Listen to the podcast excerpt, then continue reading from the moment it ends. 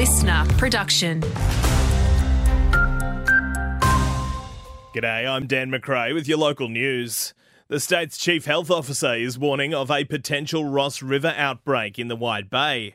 The virus has already been detected in several locations, with the Fraser Coast Council getting on the front foot, treating known breeding sites to kill larvae already.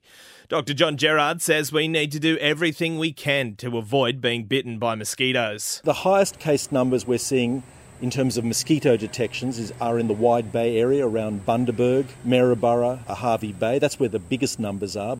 Residents are advised to clean up their homes, get rid of any stagnant low lying water, and wear insect repellent and long sleeves.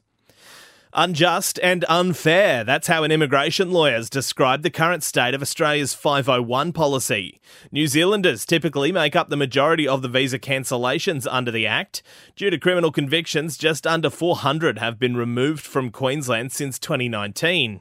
Karina Ford says most of the time people go straight from prison to immigration detention centres. I just don't believe in the concept of double punishing people once they've already served their sentences. I don't believe that incarcerating or removing people to a different country improves the situation for anyone. Criminals are targeting Wide Bay farming communities. That's according to Bundaberg Chief Inspector Grant Marcus, who says police are noticing a spike in robberies occurring at rural properties.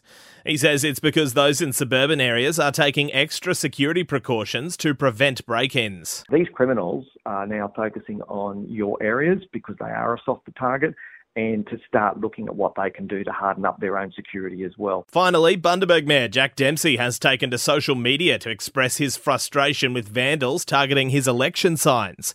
He says a bunch of corflutes at Kendall Flat and many others around the region have been stolen or torn apart.